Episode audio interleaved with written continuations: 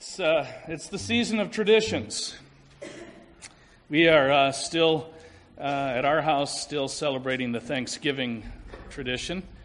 And um, one of the traditions we have long established as a family is um, we don't play Christmas music until Thanksgiving dinner is cleaned up. and, uh, but that's now in the past, and Christmas music is playing in our home. Uh, we, love, uh, we love the traditions of this season. And uh, this morning, uh, as we begin our traditional uh, journey to Bethlehem, journey to the manger, uh, the four Sundays leading up to Christmas, we are going to begin this season with a tradition that still has meaning. You know how sometimes you do traditions and you forget why?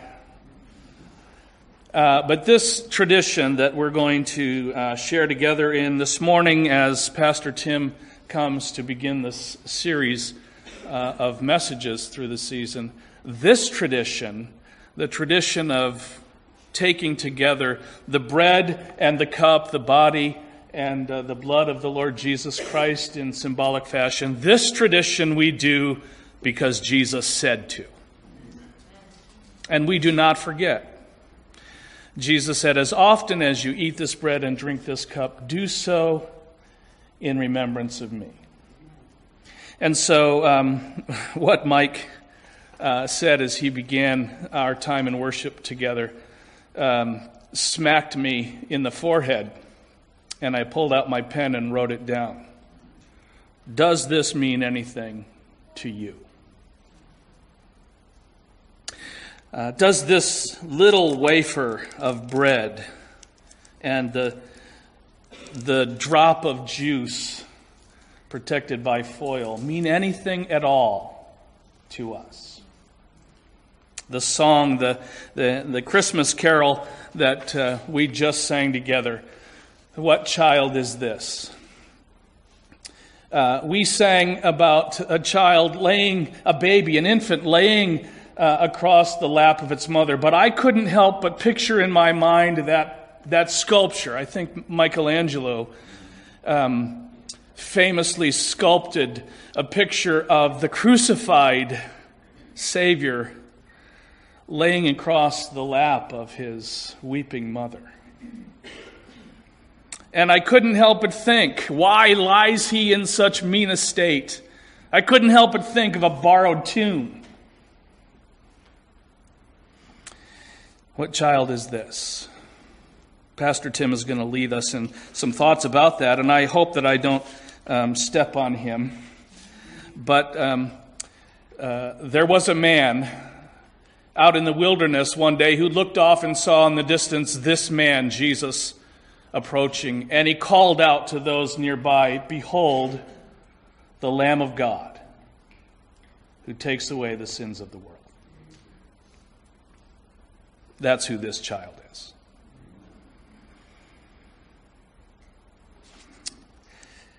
Jesus said to those who were listening to him, I am the bread of life.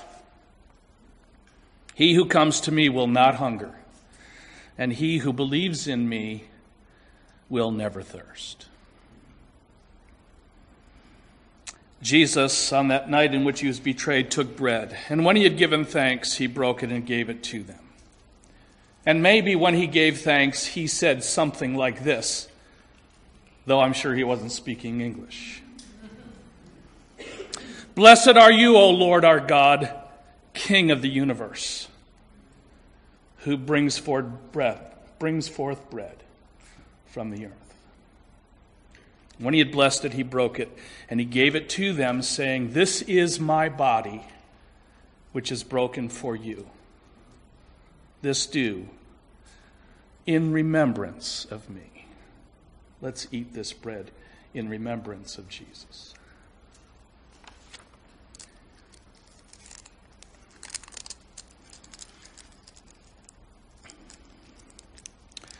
John the Baptist said, This Jesus was the Lamb of God who takes away the sins of the world. Peter,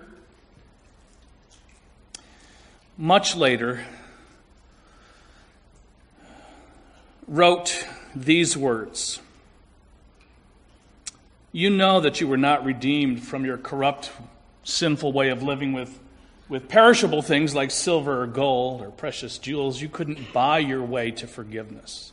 But you were redeemed with the precious blood of Christ, as of a lamb without blemish, without spot.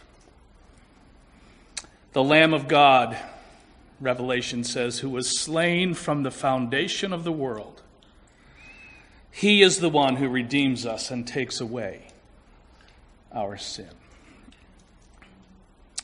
When the supper was ended, the Lord Jesus took the cup, and again he blessed it. And maybe he said something like this Blessed are you, O Lord our God, King of the universe, who brings forth fruit from the vine.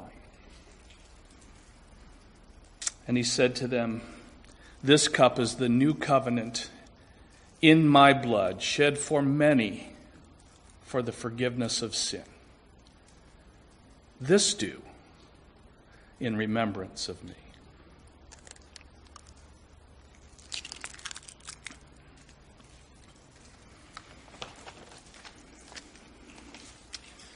One of the things I don't like about the English language is that we don't have big enough words to say, Thanks be unto God for his unspeakable gift. Pastor Tim. Well, good morning. I want to, uh, again, thank you everyone for coming out today and joining us. Uh, my daughter was so excited this morning when she woke up and she looked out the window and she wanted to let everybody know that it had snowed. And she was, I mean, she's, Mommy, gotta wake up. So it, it's beautiful. Pastor John, I am right there with you. I'm, I'm a fan of the snow. Not all year, all winter, but at least the first snowfall, snow for Christmas, snow for New Year's, and then it can go away. That's totally fine. I'm good with that. So this morning we are starting our Advent series, and uh, we threw around some ideas for titles and series, and we came up with Carols to the King. So over the next couple of weeks, uh, you're going to hear myself today, uh, Ben next week, and then we have a choir program for the kids. And then Pastor John, and then it's Christmas Eve, and then it's the Sunday after Christmas, and then we're in New Year's. So as we're moving into Advent, Advent, if you're not sure of what it is, Advent is simply this. It's looking forward to or expecting the arrival of a notable person, thing, or event. And all of our songs this morning pointed to that person. It pointed to the reality of, of this joyous occasion that we celebrate at Christmas. And typically, the liturgical calendar for Advent covers four things in symbolism. Peace, love, hope, and joy. But we've heard that a lot. I think that was for a couple years some of the series and themes that we would do leading into Christmas. So a couple years back we thought, hey, let's make this a team effort and all of us participate in our Advent series heading into Christmas. And we've done the names of the King. We did the gifts of the Magi. We've heard the, the, the peace, love, joy. So this year we're taking a look at some of our favorite carols, our favorite songs that we like to sing, and just trying to pull some of God's truth out of it and how it applies to our lives. Um, one thing that I, I, did offer to share before we start, we're going to share, I'm going to share this and we'll jump right into it. Um, Don is somewhere here. I thought I saw him. He's here. He said something after the uh, dinner last week that I thought this was something I wanted to share as we were celebrating Pastor John and his retirement. And most of you, if, have you seen the State Farm commercials? Jake from State Farm. And everybody thinks that Jake from State Farm has a very special, specific rate for that person. It's like, this is the Aaron Rodgers rate. This is the Patrick Mahomes rate. Don said, Pastor John was like that State Farm guy. It's just everybody had this feeling that what he was doing was specifically aimed at them. Like it was just, he was ministering directly and only to me or to this person or that person. So I, I thought that was an awesome thought, and I wanted to share that as uh, we, we again get the time to celebrate and enjoy these last couple of weeks together. So, Advent for me is a, a great opportunity to just step back, kind of hit the pause button, reflect a little bit, maybe pray, read. Last year, my wife ordered these awesome books, one on Advent and one heading into Easter with a bunch of different theologians and writers and thinkers. And just flipping through it, it's, it's really challenging kind of getting outside of that box of, of maybe our denominational ties or our, our doctrinal leanings and seeing, wow, there's some, some impressive, really challenging things out there that can really push us deeper in our faith. So the whole point, this slowing down, think about it.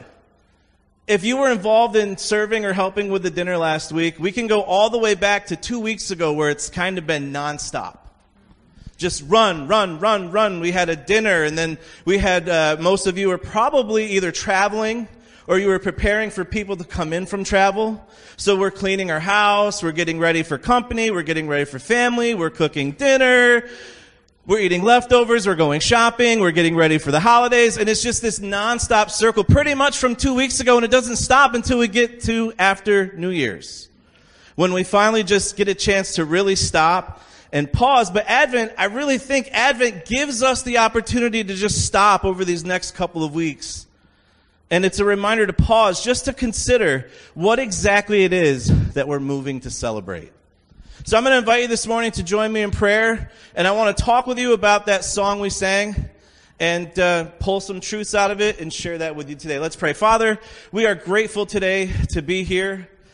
Father, to, to, to read your word, to hear more about you to see what it is that you're calling us to do, how we respond to the, to the person of Christ, what his sacrifice means for us, but not just for us, but for the whole world, God. We've heard it in song this morning. We've heard it in our challenge of communion. God, what does this really truly mean to us when we're asked this, this question of what child is this? So, Father, help us this morning to hear. Help us to remove obstacles, remove those things that distract us. Help us, God, to focus on your words this morning.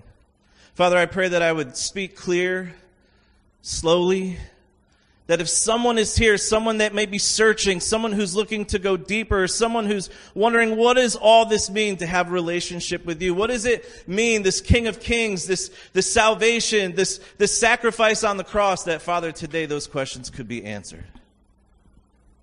So many times, Lord, we, we miss the reality of who you are. So I pray this morning that would not fall flat on us. Help us, God. In your name we ask these things. Amen.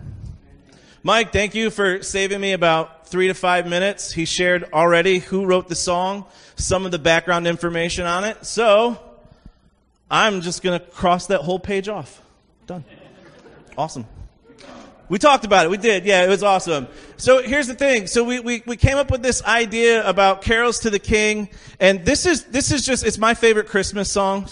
And I, I don't know why. I don't know what, what drew me to it as a kid, but as far back as I can remember, this was one of the favorite songs that I really just enjoyed singing. I really enjoyed the words, the, the, the story as it unfolds. And it's the question and the answer. So as I was, I was putting ideas, I don't know how Pastor John or Pastor Dennis or others, how they prepare for sermons, but sometimes I just, here's my theme, here's what I'm going to go with, here's the passage, and you just kind of start free writing. And you write a circle and an idea, and then this branches off, and that branches off, and then all of a sudden I'm like, what am I looking at here? I don't even understand it. And this happened. So here's what I would do. I, I would sit either in the office or I'd have my headphones on or I'd be at home late at night working on, on, on an outline, trying to come up with something, and I'd just have the song kind of playing over and over. Just listening to it, kind of reflecting on the words, trying to get into that headspace of what the writer may have felt, what he was thinking about. And I, I came up with a handful of directions, but every time as I'm trying to work them out, it was like dead end after dead end after dead end. I was like, I don't know where to go with this. So recently, as I was going through it and listening to it, there were three questions that popped into my head along with this question that Dix asks us this morning. And his question is this What child is this? And this is what, what scripture tells us, and this is what we're, we're looking at this morning. And, and here's what's really awesome about this is Isaiah has already gone ahead, and Isaiah has already answered this question for us years and years and years before Christ is even born. At this time, Isaiah is in ministry. Israel's in crisis. We're looking at about 200 years that the kingdom had been split. There's a northern kingdom. There's a southern kingdom. And there's a lot of crazy stuff happening. They're in political turmoil. They're in moral failings. They're in religious compromise. And Isaiah has been given this, this charge to go and preach this message of judgment to both nations. And here's what Isaiah writes as this promise of an eternal king to come. This is what he writes. He says, For a child will be born to us, a son will be given to us, and the government will rest on his shoulders. And his name will be called Wonderful Counselor, Mighty God, Eternal Father, Prince of Peace. That sounds familiar. That was two years ago. And that says there will be no end to the increase of his government or of peace. On the throne of David and over his kingdom to establish it and to uphold it with justice and righteousness from then on and forevermore. And the zeal of the Lord of armies will accomplish this. Isaiah answers this question for us and we say, well, what child is this? Isaiah says it's simple. This is the child of promise. And what's also really cool about this is this is fulfilled in us. We see this in the story in the New Testament in both Matthew and Luke. We're going to skip reading over it. I'm going to give you the real quick paraphrase. I'm trying to be mindful of the time. Matthew chapter 1 and 2 and Luke chapter 1 and 2. Both of these gospels note the fulfillment of this promise. In Matthew's gospel, he traces the genealogy through David back to Abraham, and this confirms both. It confirms the promise of Israel's king, and it also confirms the promise of the covenant he made with Abraham. And Luke takes a slightly different approach. He uses his research to reveal some of the familial story that surrounds Jesus' birth. He talks about his relatives, those who are actively looking for the Messiah, his, his aunt, his cousin, and how they all interact and, and how this becomes personal. It's a, a real, genuine experience. And both both have a snippet of what childhood was like for Jesus. There's not a lot in scripture that talks about who Jesus was as a child, really what he did, just essentially Luke and Matthew. Matthew gives the birth. He talks about the visit of the wise men. He talks about the escape of Herod to Egypt and their return after Herod's death. And then it fast forwards to John the Baptist. And in the Gospel of Luke, it's kind of the same thing. We get the story of the travel to Bethlehem. If you've watched your favorite uh, Christmas movie, the, the Charlie Brown one, Linus gives the, the monologue from Luke chapter 2. It's the travel to Bethlehem, the birth. It talks about some of the important people that Jesus is introduced to as a baby that confirms who he is, the child of promise that they were looking for, this Jesus the Messiah. And then there's this really awesome story of Jesus' parents going back home, and Jesus just kind of got left behind. I've been there as a kid, and I'll share with you, I, you know, you hear this, you're like, how could you lose the Messiah? Like, but I think about this, I, I've done this. My daughter's downstairs, Avery. When she was a baby, we went to the grocery store. We got out of the car, and we got about eight spots away, they went, We're forgetting something. We go back and get the baby. She was still in the car carrier. I felt like the worst parent ever. But then I read this, and I was like, Well, if they can forget Jesus, I mean, it can't be the worst thing. But here's, here's where I, I read through these elements of the story and where it becomes real in both of these situations, both of what Matthew records and what Luke records, there is this broadcasting of the arrival of this child. I read an article recently about the sterilization of the manger scene. And it was a good article, nothing too crazy or theologically deep. It was just sometimes we maybe overlook the arrival of who Jesus is and what he is and what Mary would have went through because when we see it in pictures, it looks so heavenly and glorious. And then we sing these songs, oh, away in a manger. And it's like, it's so peaceful and quiet. I've got three little ones. I was present for all of them. It's not peaceful and quiet. And I can only imagine as not only have they, the wise men showed up and the shepherds and in, in different spots where they've presented Jesus to the prophet and the prophetess and, and they're both confirming this is the Messiah, that someone, somewhere in this crowded city where they're stuck in this manger delivering a baby, someone's got to hear something going on. And someone's got to be going, what is, what is happening over here? And I'm sure the innkeeper's probably telling people, you're not going to believe this. They rented out the stable and they had a baby. I, I just, to me, I think it must have been wild. And I think at that moment, this is the start of that question Who is this child? Who are these people? This is an amazing story. From day one, this is one of the most amazing stories in history. From shepherds to wise men to Pharisees, no matter what happens, there is a recognition that this child of promise is no ordinary child. Luke tells us that he grew in grace and stature and wisdom. And then we fast forward and we're introduced to Jesus as a man. In my preparing for this, my first question was, What child is this? And as it goes, children become adults. So the next question, as I'm, as I'm preparing and I'm looking through this, the next question for me is, well, what, what man is this? Who is the person that, that, that Jesus grew into? Like, what, what happens? What comes next? And, and this is a question that comes also from one of my favorite portions of the Gospels. In Mark chapter 4, just for background, we're given this, this, this, this setting where Jesus is traveled to Capernaum with his disciples. He's, he's watching as, uh, the disciples are watching as healings are taking place.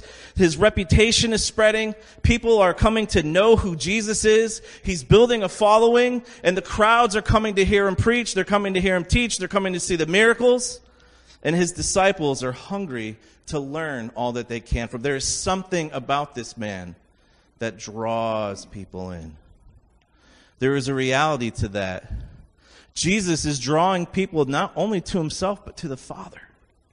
And we heard that this morning in both what Pastor John had said, the way, the truth, the life, with what Dr. Ashley had said about being the bread, living bread, living water. And we see that again in Mark chapter 4. Here's the story we're going to key on at the end. It's Mark chapter 4, verses 35 through 41. It says, On that day when evening came, he said to them, Let's go over to the other side. And after dismissing the crowd, they took him along with them in the boat, just as he was, and other boats were with him. And a fierce gale of wind developed, and the waves were breaking over the boat so much that the boat was already filling with water. And yet Jesus himself was in the stern, asleep on the cushion, and they woke him and said to him, Teacher, do you not care that we are perishing? And he got up and rebuked the wind and said to the sea, Hush, be still. And the wind died down, and it became perfectly calm. And here's that question. And he said to them, Why are you afraid? Do you still have no faith? They became very much afraid and said to one another, Who then is this that even the wind and the sea obey him? I memorized this verse in the King James, and in that it says, What manner of man is this that even the wind and the seas obey him? Normally, when we hear this story, we talk about Jesus calming the storms in your life. That's not it today. Because what we're focusing on is this question. These disciples, these very same people, the experience of the disciples to this point. Now hear this. Mark has pointed out from chapter 1 to chapter 4 that Jesus has been teaching them. He has been providing them with in-depth theological teaching. He's casted out demons. He's healed multiple people. He did more teaching. He pushed back against the traditional Jewish laws and customs. They've seen transformation happening in the lives of his followers and others coming to him. He's continued to cast out more demons and heal more people with little effort. Those who were coming in the crowd that would just touch him and they would be healed. And then he fought more with the religious leaders. Which brings us to this. All that time, all of these experiences, everything that they've witnessed, everything that they've done, this is the thing that gets their attention. They had spent all of this time with Jesus and had still yet to understand, to fully believe the very truth about who he is. Here's what I think this song, What Child Is This? What Dix wants to reveal to us through Scripture. That this very same Jesus is the man who heals the leper and restores. He's the one who gives sight to the blind. He's the one who makes the lame walk. He's the one that heals all manner of suffering. A man of sorrows, acquainted with grief. He's the one who raises the dead. He's the one who commands the demons to flee. He's the one who holds eternal life. He's the one who took our suffering, our punishment, our shame, died on the cross that we could be free that we could have life, that we could have abundant life, that we could be called the children of the living God. No ordinary man. He's the God man, the Son of Man, the Son of the living God. The disciples, so close, and some of them still missed it. That's our question for today for us too. What child is this? This is the child of promise. Are we recognizing who Jesus truly is? Or are we kind of like the disciples looking at this going, who is this guy? Is this really real? Is this, is this true? Is this, is this something I'm, I'm genuinely having a real life experience with? So then this moves the third question that I thought about in preparing for this sermon. We flip a couple chapters over to Mark chapter 8, and here's what we find. Jesus is still doing Jesus things. It's all throughout Scripture. What's he doing? Well, he's acting in compassion. He's feeding the crowds, still picking fights with religious leaders, healing the blind man. And then he has this private session with his disciples. Our first question what child is this? Our second question. What manner of man is this? And our third question. Who do you say he is? Mark chapter 8 records this experience that the disciples had with Jesus. Jesus went out along with his disciples to the villages of Caesarea Philippi. And on the way, he questioned his disciples, saying to them, Who do people say that I am? They told him, saying, John the Baptist, others say Elijah, and others, one of the prophets. And he continued questioning them, But who do you say that I am? And Peter answered and said to him, You are the Christ. And he warned them to tell no one about him. The disciples had seen all of these miracles. And now, as we're fast forward into a little bit of history and we're, we're, moving ahead in time and what they've experienced and what they've seen, they're coming to understand the reality of who Jesus truly is. And he's more than just the songs that we sing and he's more than just what we, we say, well, it's Jesus' birthday, it's Christmas, it's more than that. It has eternal consequences, what our belief of the identity of who Jesus is. It has consequences for the here and now for how we live, how we interact, what we do, how we worship. Jesus says, Who do you say that I am? That, that last line there, before Peter answers, that I am statement. That also kind of stood out to me because in the book of John, there are eight occasions where Jesus tells people who he is. This is what he says. He says, I'm the bread of life. He says, I'm the light of the world. He says, Before Abraham was born, I am. He says, I'm the door of the sheep. I'm the good shepherd. I'm the resurrection and the life. I'm the way, the truth, the life. I'm the true vine. Everything that we need in this life is summed up in the one single person of Jesus Christ. What satisfies, what protects, what guides, what grows, what sustains, all of this found in the person of Christ. Jesus is continually revealing the identity, his true identity as the divine Messiah and Savior. And now in Mark, Jesus is asking the same group of people that stood on a boat four chapters before and said, Who is this guy? And he's saying to them, Who do you think I am? And their response is, You are the Messiah.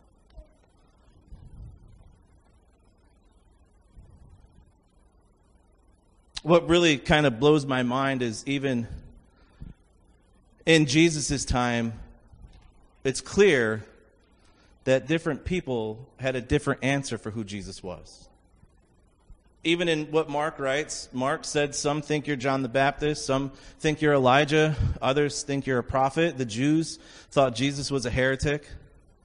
The Romans thought Jesus was a, a political insurrectionist. I would like to think that all of us sitting in this room would have the same response that Peter had. But I'm not sure that we do. So, confession time. As I'm listening to this song on repeat, and I'm hearing it again and again and again, I'm singing along with it. And then I was singing it, and I got to the chorus, and I went, Greensleeves was my delight. And I realized something. At the moment that song, the answer to that question became background noise. Now, it, now, does that have an eternal impact that I sang a different chorus?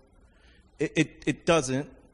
I'm, I'm, I firmly believe who Jesus is, fully trusting in his redemptive work on the cross his conquering victory over death at the resurrection.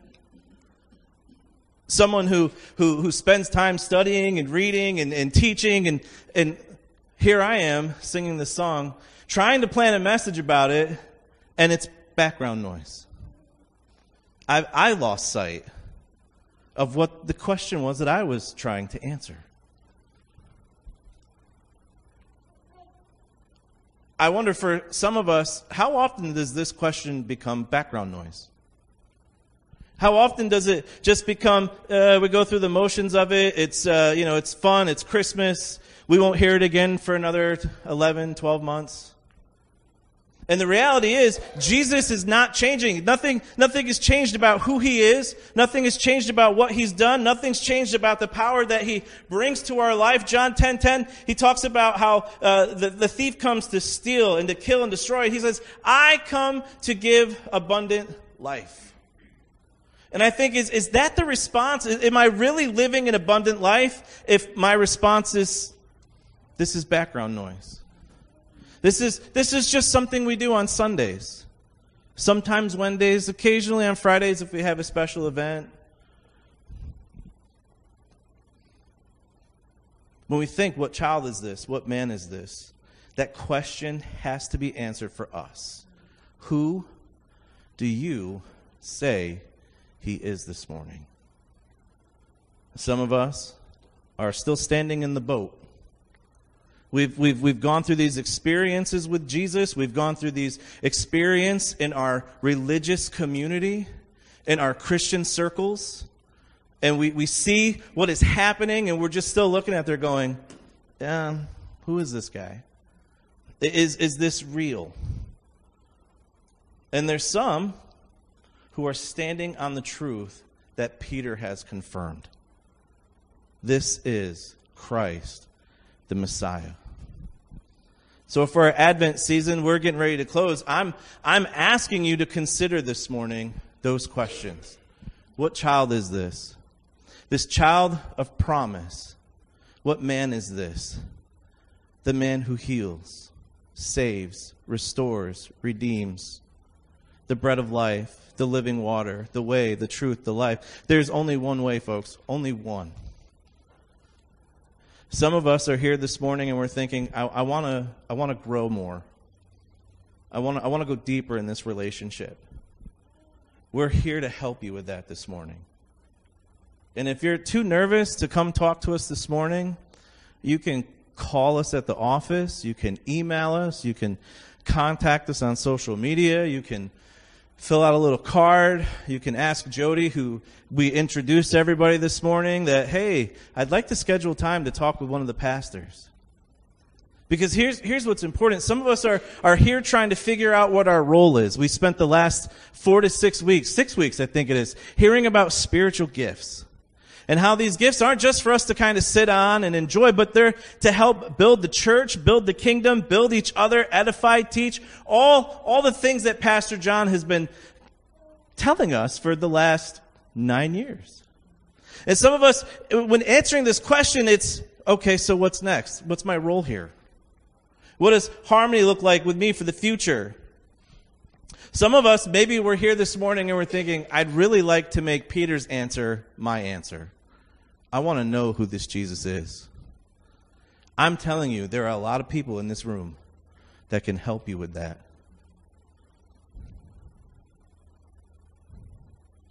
What child is this? This is Christ the King. Hail, hail, the Word made flesh, the babe, the Son of Mary. Let's pray. Father, God, we are grateful this morning as we move into this Advent season with this expectation of who you are. This joyous occasion of you breaking history to come to this earth. You've revealed yourself to us in so many ways. Father, I pray this morning that as we, we take these words to heart and trying to understand what child is this, who is this man, who do we think you are, God, that there would be a reality, a, a real moment, a gut check to see where we are. Father, I know that I, can't be the only one where my relationship has just become background noise.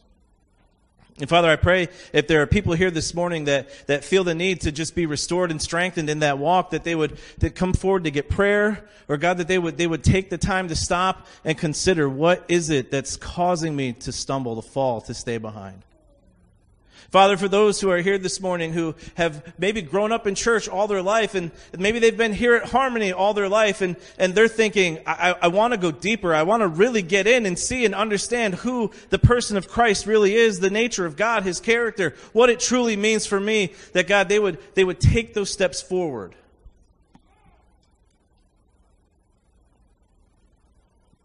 Most importantly, God, I pray that if there's one person anyone here or listening online that's thinking, I want to know who this Jesus is.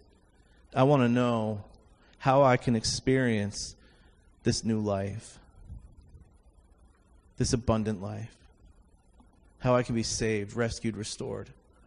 God, that they would have the courage to come forward, to talk to someone here today, to not leave without pausing and thinking this whole Advent season is specifically about reflecting and looking with expectation of what's to come. And Father, you came. You came to deliver us. The song says, nails, spears, pierce him through. You bore that cross for us. Father, you rose victorious over sin, over death. I pray this morning, God, that you would empower us to draw people to you, that this kingdom would grow. And for those who are searching, searching and seeking, they would see the light of the world and respond. Father, we pray and commit all of these things in your powerful name. Amen.